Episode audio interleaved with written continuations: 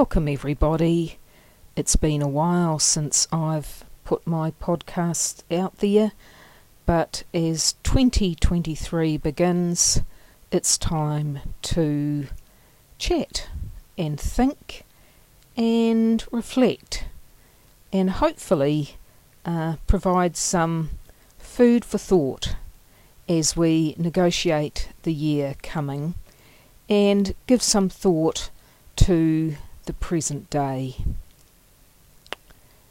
Just wanted to talk very briefly today about the importance of knowing oneself and how often we walk through life with our many masks, our masquerades, our covers, our I guess you'd call them almost avatars rather than the real person being present.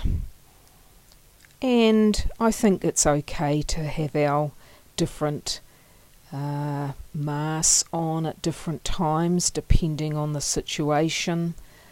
Uh, but it's important too not to lose ourselves in a uh, behind the mask uh, and it's very easy to do that, especially if you're seen as being a little bit different or thinking divergently to a group.